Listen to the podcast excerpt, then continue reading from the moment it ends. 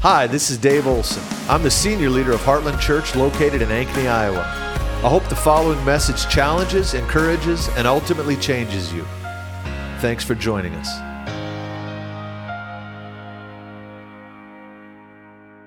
This morning I've been straddling two messages trying to figure out, okay, Lord, I got a foot in both, both, both uh, themes. I, I really want to revisit the honey, but I want to visit that frustration thing. So I'm going to tie those two things together this morning. We're going to need the grace of God.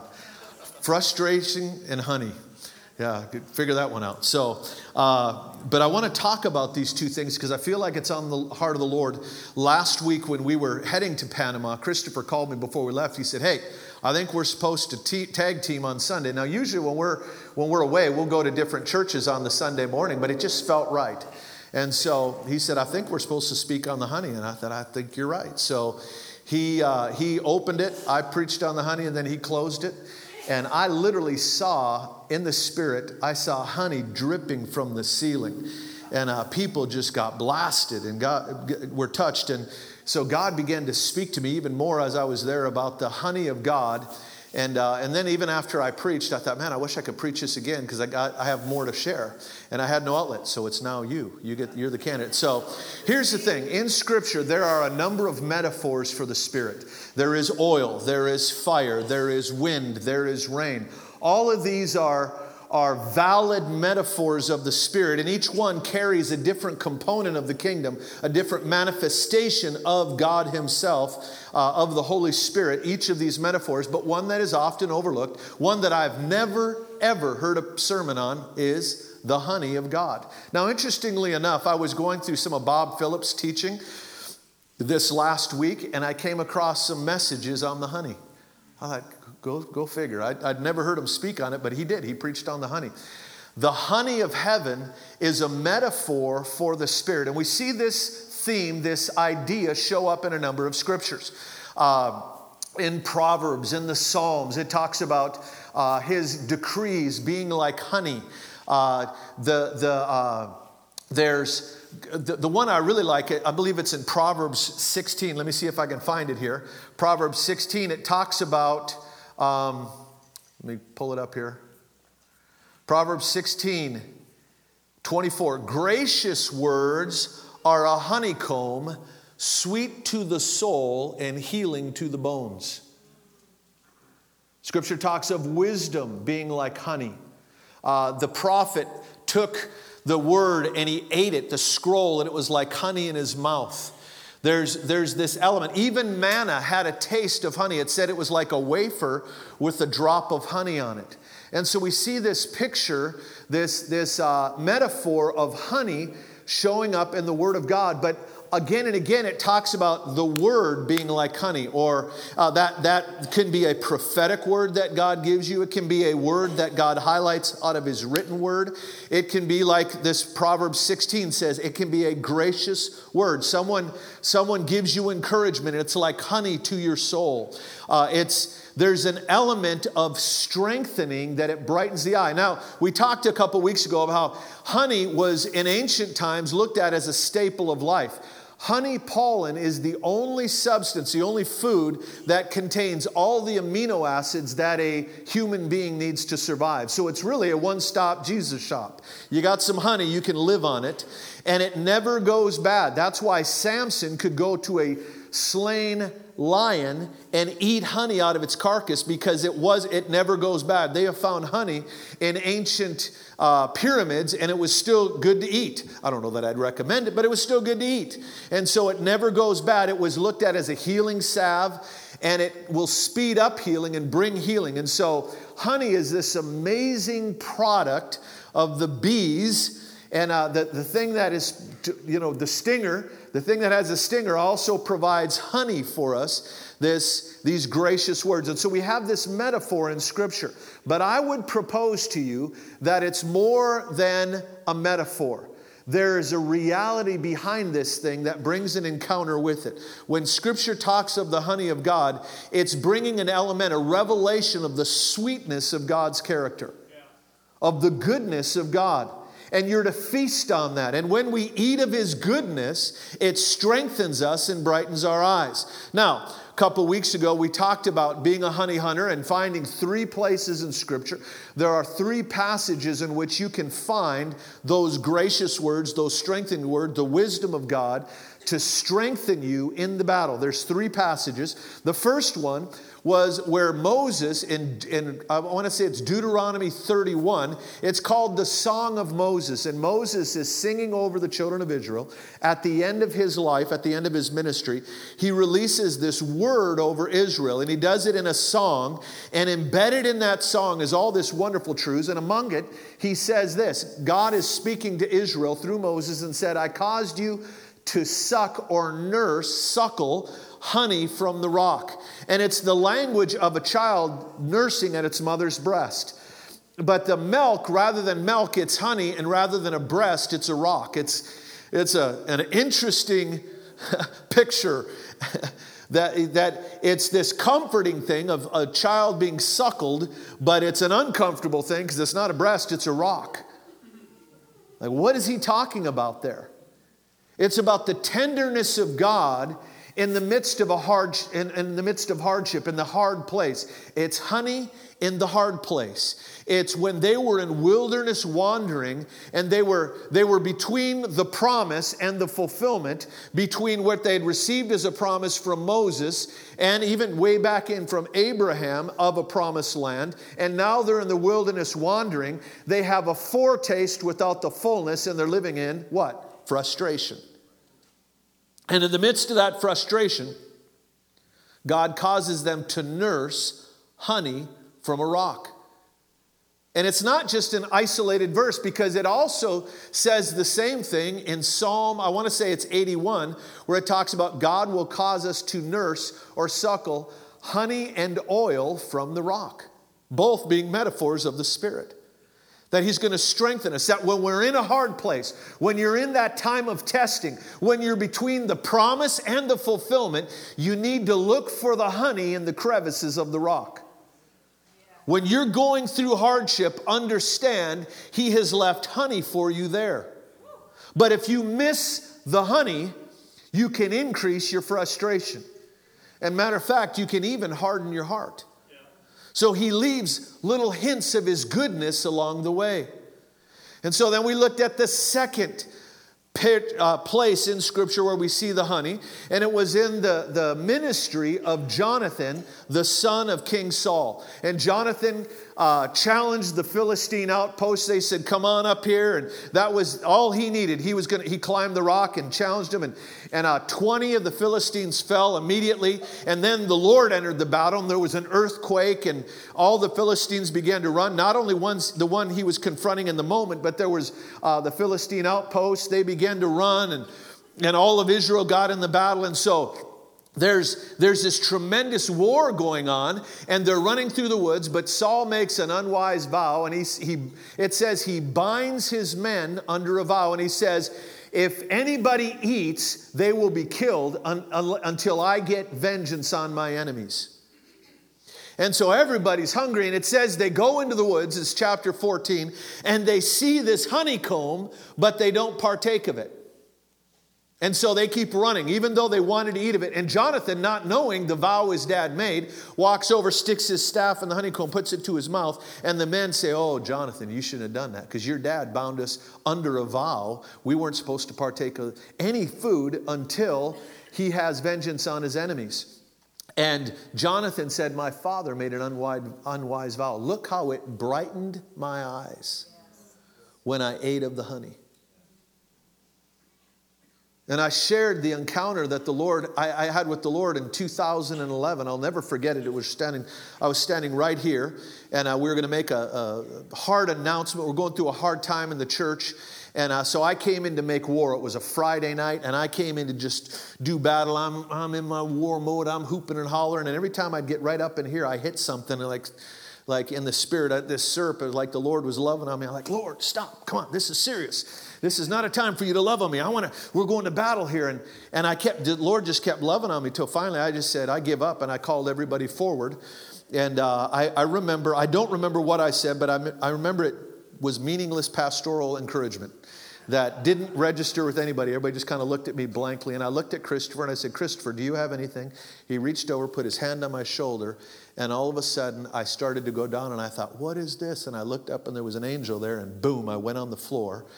And I, I knew, and I went into a vision, and I knew I was in 1 Samuel 14. Don't ask me how I knew that, I just knew that. I knew I was in the forest of 1 Samuel 14. And I was laying on the floor and I was telling the Lord, I'm tired. I'm tired. I can't do this. I'm, I'm tired of fighting what we're fighting. I'm tired of just going to battle and, and not feeling like we gained the upper hand. I'm tired. And as I'm laying there on the forest floor, I saw the Lord walk up and I could see him from here down. He had his robe on, he had his sandals on, and I could see his staff hanging down. And he walked right up to me. And all of a sudden, he pointed his staff towards a honeycomb I hadn't seen until he pointed it out. And he dipped his staff in it three times and put it to my mouth. And he said this He said, I'm a good father. I never forbid you to eat when you're in battle. I always leave a little honey along the trail. And my eyes brightened and I got happy. There was something in that encounter that strengthened me. It was the goodness of God that, that infused me with strength.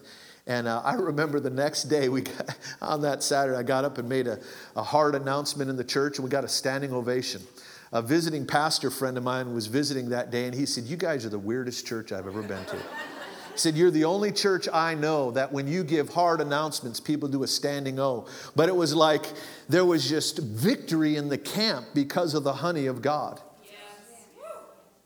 We need to realize God leaves a little honey in the hardship, but He also leaves you honey in the battle, and you need to look for it. And you need to feast on His goodness when you're in the hard place and when you're in the battle. And then the third place we looked at the honey was with Samson, where he killed the lion. And then it says, like any good guy, you know, he's, he's a guy.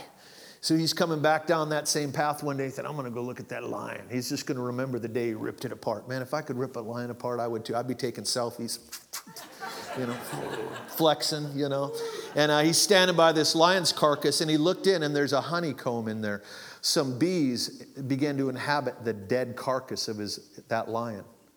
I know some of you are thinking that's gross. Well, how would he eat honey? He did it. He dipped both hands in, and it says he dipped honey and he ate it along the way and even gave some to his parents. That's a lot of honey. And here's the principle there is still honey, there is still encouragement, there is still strengthening in your past victories. There's strength for future victories in your past victories, but you got to go back and revisit those because there's truths the Lord wants us to understand. Just like I'm repreaching this message, it's because I got more out of it. Now I, I returned to it in Panama and I got more. And then after the service, I was meditating on it, me and Jesus, and I got more honey. And so I'm here to give you some honey. I got a jar this morning and I'm going to give you some honey. There's honey in your past victories. And the Lord wants to instruct you. He wants you to understand how He brought about victory in the past. You see, when God gives you victory, that's good for the moment. But if you understand it, it can also be good for the future. If you can understand it, you can replicate that victory. You can, you can do it again. You can move into victory. And God wants to instruct you, but you have to go back and you have to revisit the place of your past victory so that you can eat of the honey, you can receive from Him. And so I want to tie this in. I want to tie this in with the story about Jonathan because I think there is something in that story that the Lord wants to stress to you and I. And he wants to tie it in. Now, so let's let's put the honey message on pause and let's go to the frustration message. I was talking about how frustration is your friend. And I was talking about how we need to live within the tension of hunger and gratitude, or hunger and hope. Hope says there's something in the future. Uh, gratitude says I, am grateful for what I have now. Hunger says I need more, and we need to we need to live within the tension of those two things, because if you have only gratitude, you can become apathetic because you you feel like you have everything you need. And if you have only hope, or only hunger rather, then you can fall into despair because you're feeling like you need more. I, I'm hungry for something more, but I don't have hope that it'll be realized. And so we need to learn to live within the tension of these two things. That, and it's a strange place where we, we're, we're very grateful for what we have. We're, we're, we're feeding in gratitude on what we already have, but we have hunger for more. That our, our appetite has been awakened. It's like we come to eat and, and we're ruined for anything else. We want more of Him. And we live between that tension. And living between those two really does fuel a sense of frustration in our life at times. But that frustration is something that we need to guard and not get over.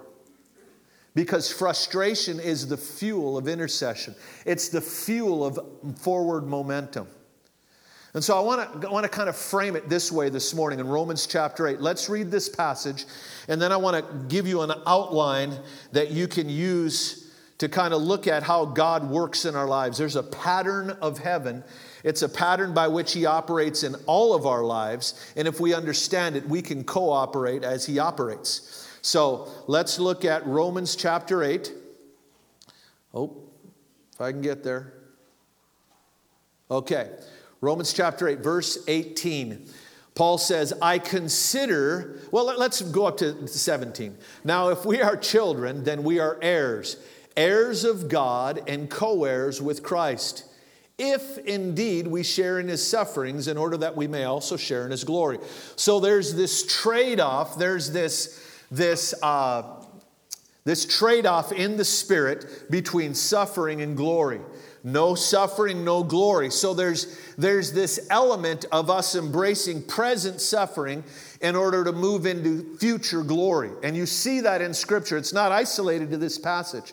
And so it's very, very, very important that you and I understand how suffering works and that there is a there's an, an, an, element of suffering there's a type of suffering that is crucial for you and i to embrace there's some suffering that we should outright reject we're at war against matter of fact our existence on planet earth is to do release some kingdom whoopum on that kind of suffering Okay, that's why we're here. But there's other kind of suffering that we're not to release kingdom whoopum on. We are to embrace it and let it do a work in us.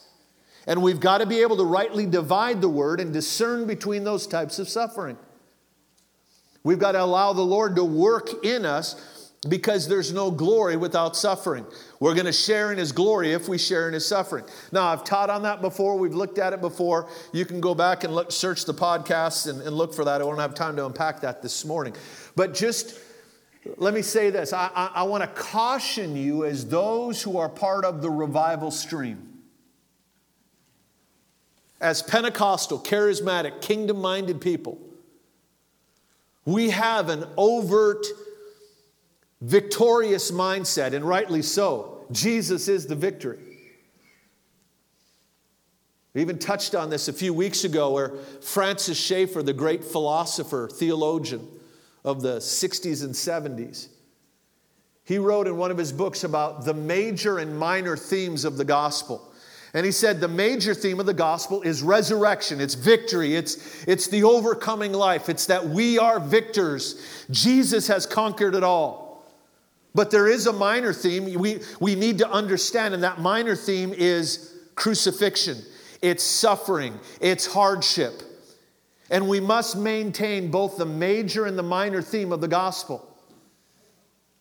And there's a lot of people who are making the minor theme the major theme, and, and the major theme becomes suffering. And it's just, if I'll, I'll let suffering do a work in me so that someday I'll be holy and I'll be just like him in, in eternity. I'll have a reward for enduring suffering. That is, that is an aberration of the gospel. That is not an accurate presentation of what Scripture presents. It's, that's the minor theme. The major theme is victory, but don't lose the minor theme. Because if all you have is the major theme, life will not make sense. And we find these, these themes in the scriptures. There is suffering, the minor theme, and there is the major theme of the kingdom breaking in. And we must embrace them both. And I have a concern for the revival stream of which I am a part, that we have so bought into the victory of Jesus, hallelujah, that we have ignored the, the suffering element, and we don't have answers for those who are going through things. And we've got to understand that that suffering is producing in us a glory that will far outweigh it all. There's a trade off. And if you want glory, there's going to be some glory. It's that simple. If you want glory in your life, there's going to be some hard things God's going to take you through. And, and those, those things are going to work in you a glory that far outweighs it all. But here's the good news He leaves some honey in the hard times. Okay? And so we see this picture. Now, look at verse 18. I consider that our present sufferings are not worthy of comparing with the glory that will be revealed in us. Notice how he juxtaposes those two things suffering in the present, glory in the future. He says, I consider our present sufferings are not worth comparing with the glory that will be revealed in us.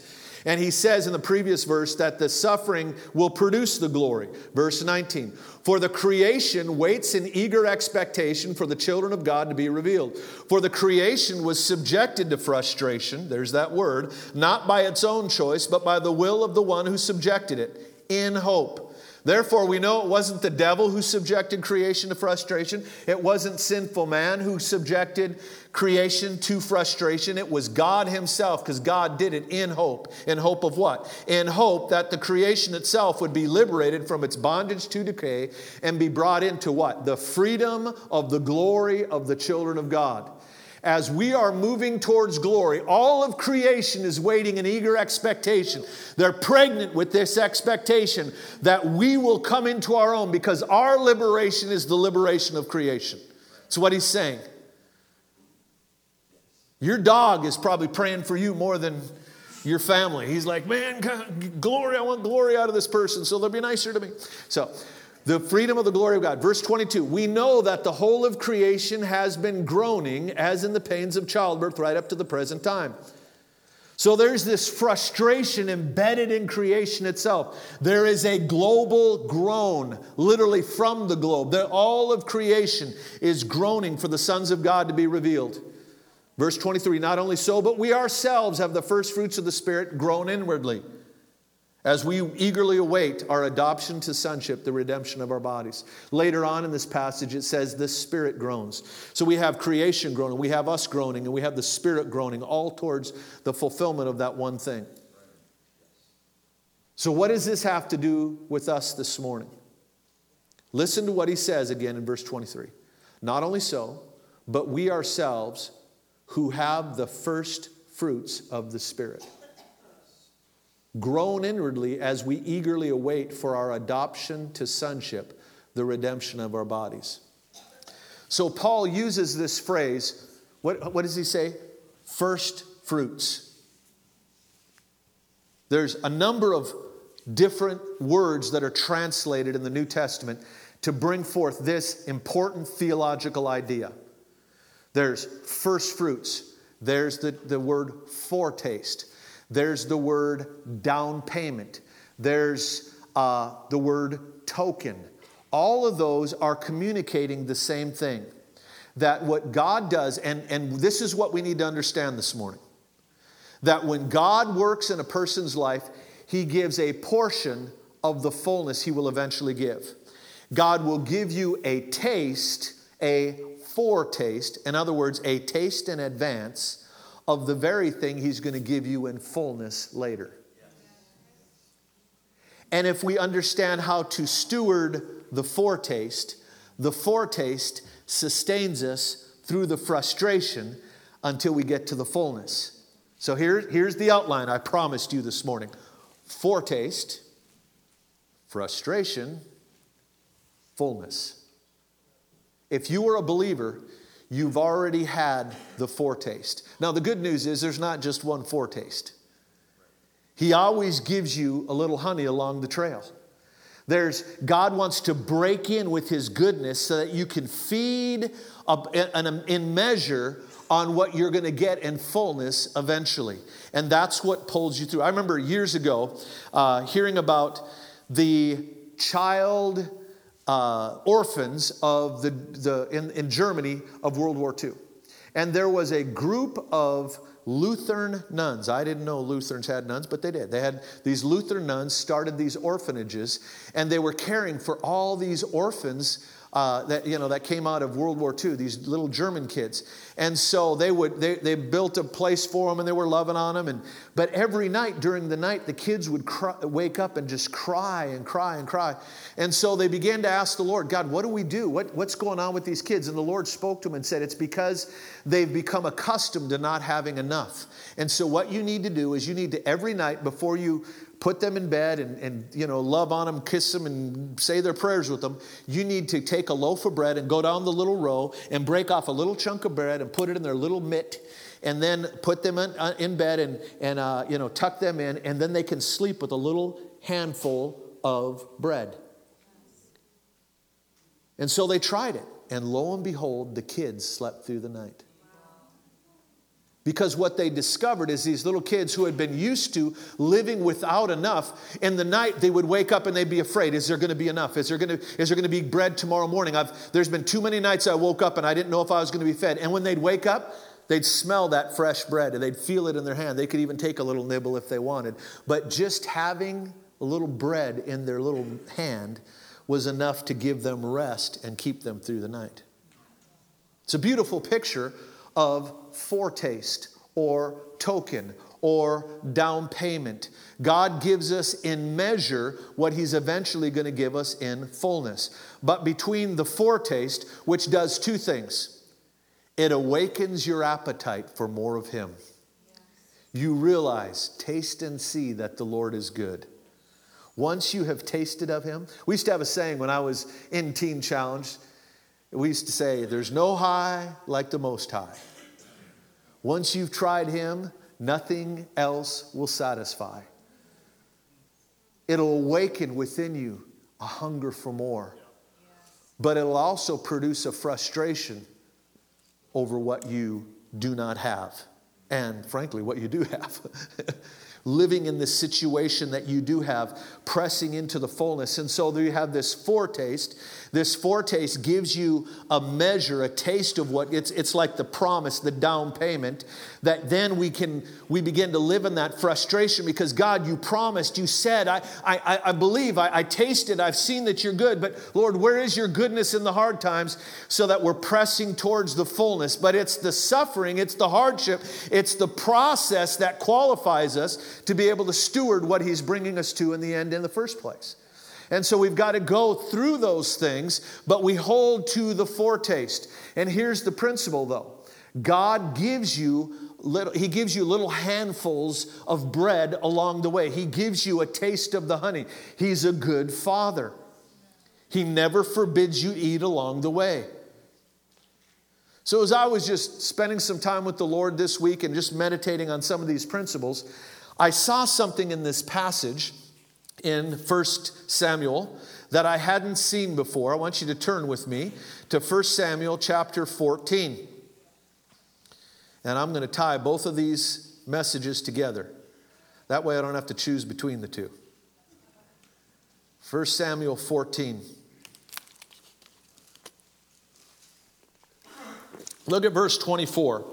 And this is where uh, Jonathan is already, him and his armor bearer, they've, they've already began the war with the Philistines, and the other Israelites have thrown in with them, and there's chaos and there's an earthquake. God had entered the battle, and uh, they're they're really you know they're they're seeing a great victory that day, and we pick it up in verse 24. Now the Israelites who were in dis- were in distress that day because Saul had bound the people under an oath. I think that's interesting language, saying, "Cursed be anyone who eats food before evening comes." Be, before I have avenged myself on my enemies. So none of the troops tasted food. The entire army entered the woods, and there was honey on the ground. But when they went into the woods, they saw, when they went into the woods, they saw the honey oozing out. Yet no one put his hand to his mouth because they feared the oath. So here they were, they were exhausted. They'd been fighting all day. They were in pursuit of the enemy. And there was food waiting for them, but they, they dared not put it to their mouth. And we see in verse 27 but Jonathan had not heard his fa- that his father had bound the people under the oath. So he reached out with the end of his staff that was in his hand and dipped it into the honeycomb. He raised it to his mouth, and his eyes brightened. He, he was strengthened. Then one of the soldiers told him, Your father bound the under, army under a strict oath, saying, Cursed be anyone who eats food today. This is why the men are faint. Jonathan said, My father has made trouble for the country. See how my eyes brightened when I tasted a little of this honey? Verse 30 How much better would it have been if the men had eaten today some of the plunder that they took from their enemies? Would not the slaughter of the Philistines have been even greater? See, it becomes a question of being an overcomer, of being a victor, or being more than a victor. They, they conquered the enemy that way, but they could have had a greater victory had they eaten of the food. Now look at verse 31. That day, after the Israelites had struck down the Philistines from Michmash to Ajalon, they were exhausted. They pounced on the plunder and taking sheep, cattle, and calves, they butchered them on the ground and ate them together with the blood. These were some hungry men. They just butchered them. Uh, it, it, seems to imply they didn't even try to cook it. They just began to eat the raw meat. They were so ravenously hungry. And so now the vow of Saul was taking off, taken off of them, and they pounced on the food. And then someone said to Saul, Look, the men are sinning against the Lord by eating meat that has blood in it. You have broken faith, he said. Roll a large stone out here at once. Then he said, Go out among the men and tell them, Each of you must bring your cattle and sheep and slaughter them here and eat them. Do not sin against the Lord by eating meat with blood still in it, because the law absolutely forbade them to eat meat with blood in it. Now, I've troubled some of you because you like your meat rare. Uh, that is an old covenant law, and that's between you and Jesus. Uh, but they were, it seems as though they're literally eating raw meat. So everyone brought his ox that night and slaughtered it there, and then Saul built an altar to the Lord, and it was the first time he had done this. And so we have this picture of them obeying Saul, but disobeying the Lord, of not feasting on the provision God gave, but feasting on what God forbade them to eat.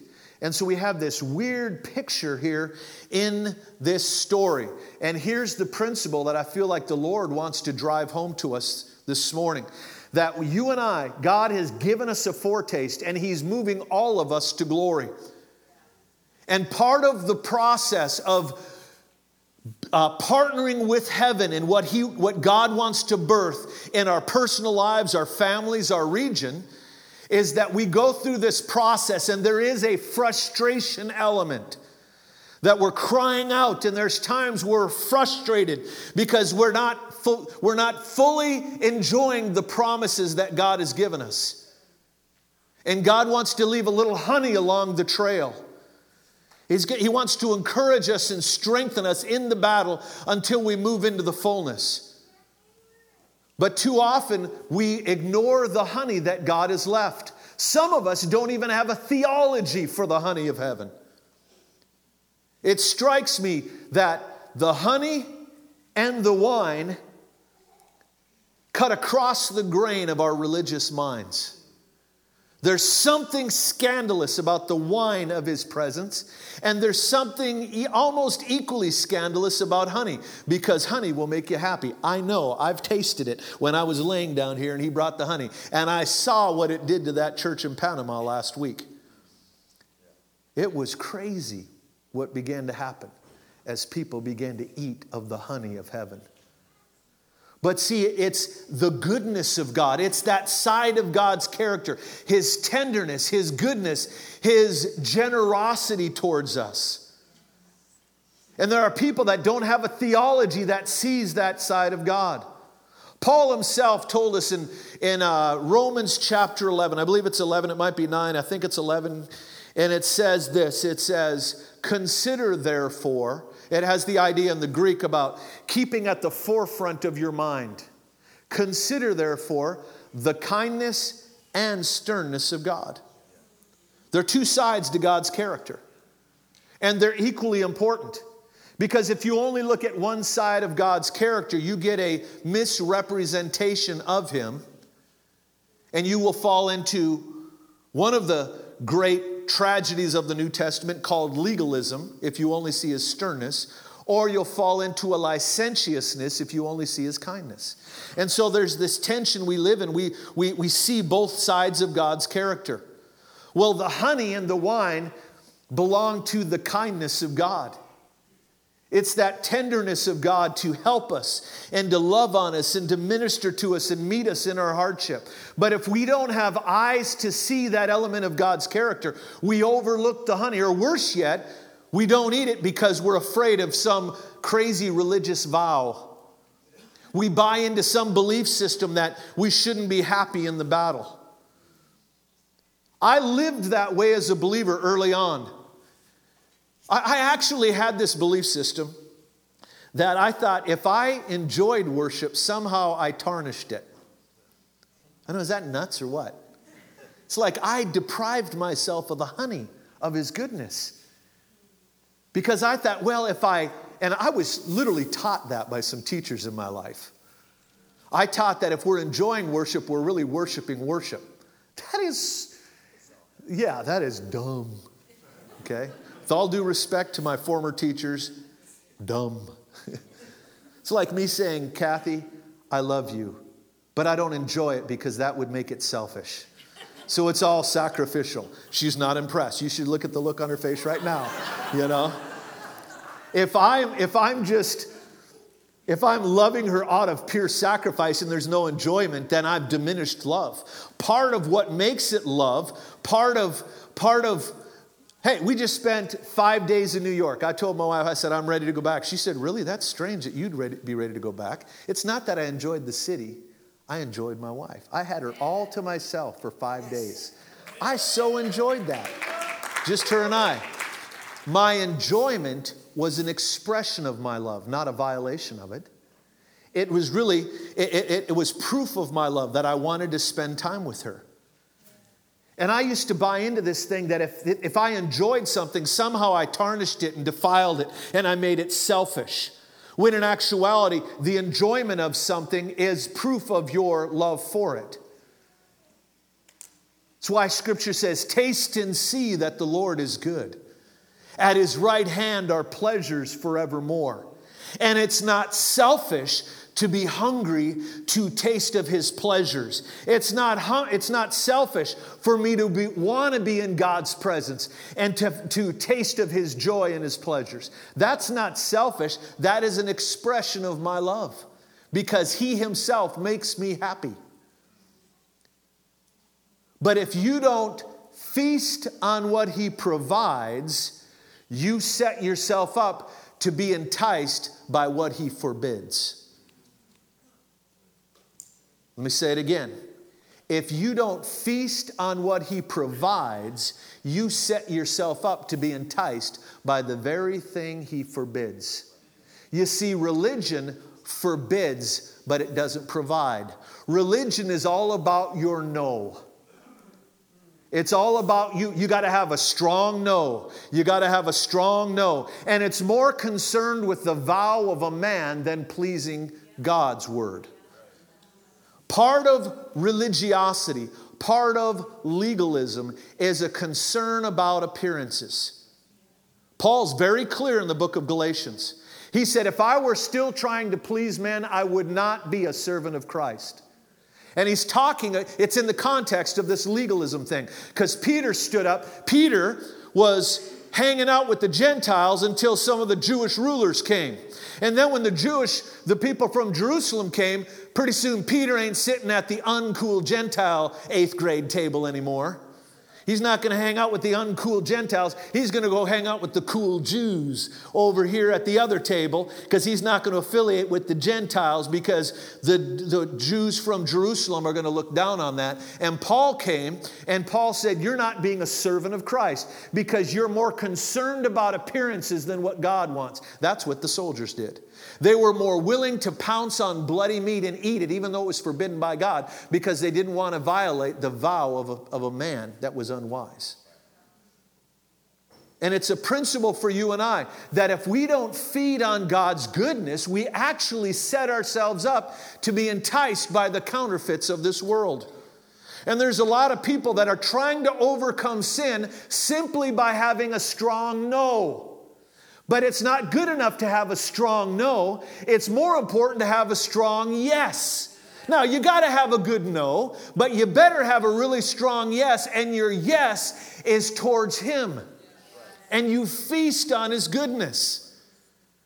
And it's in tasting of his pleasures at his right hand. It's in tasting the goodness of God, the honey that he has provided that fills our stomachs so that we're not enticed by the bloody meat of this world. Can I put it that way?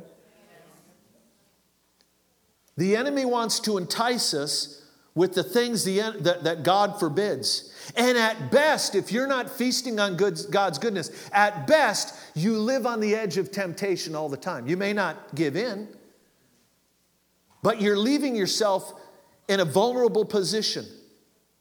Christianity is not just about saying no. Christianity is not a religion of just the of saying no to the forbidden. It's on feasting what's provi- on what's provided by heaven. We need to feed on his goodness.